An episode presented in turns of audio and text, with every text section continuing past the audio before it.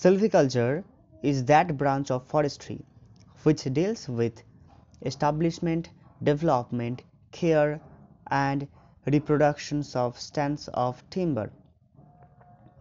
Silvics is the study of life history and general characteristics of forest trees and crops with particular reference to environmental factors as the basis for practice of silviculture. Silviculture has specific relation with other disciplines such as forestry, forest protection, forest mensuration, forest utilization, forest economics and forest management, etc. Some characteristics of silviculture.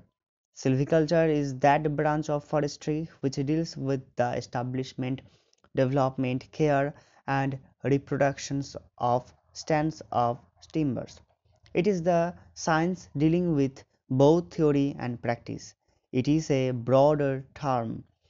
It deals with the procedure of obtaining natural regeneration under various systems and methods of tending of young crops. It is the applications of silvics. On the other hand, the characteristics of silvics are: silvics is the study of life history and general characteristics of forest trees and crops with particular reference to environmental factors. It is the basic theory upon which silviculture stands. It's a part of silviculture. It deals with the study of tree and forests as biological units, laws governing the growth and effect of environment on vegetation. It is the principle of silviculture.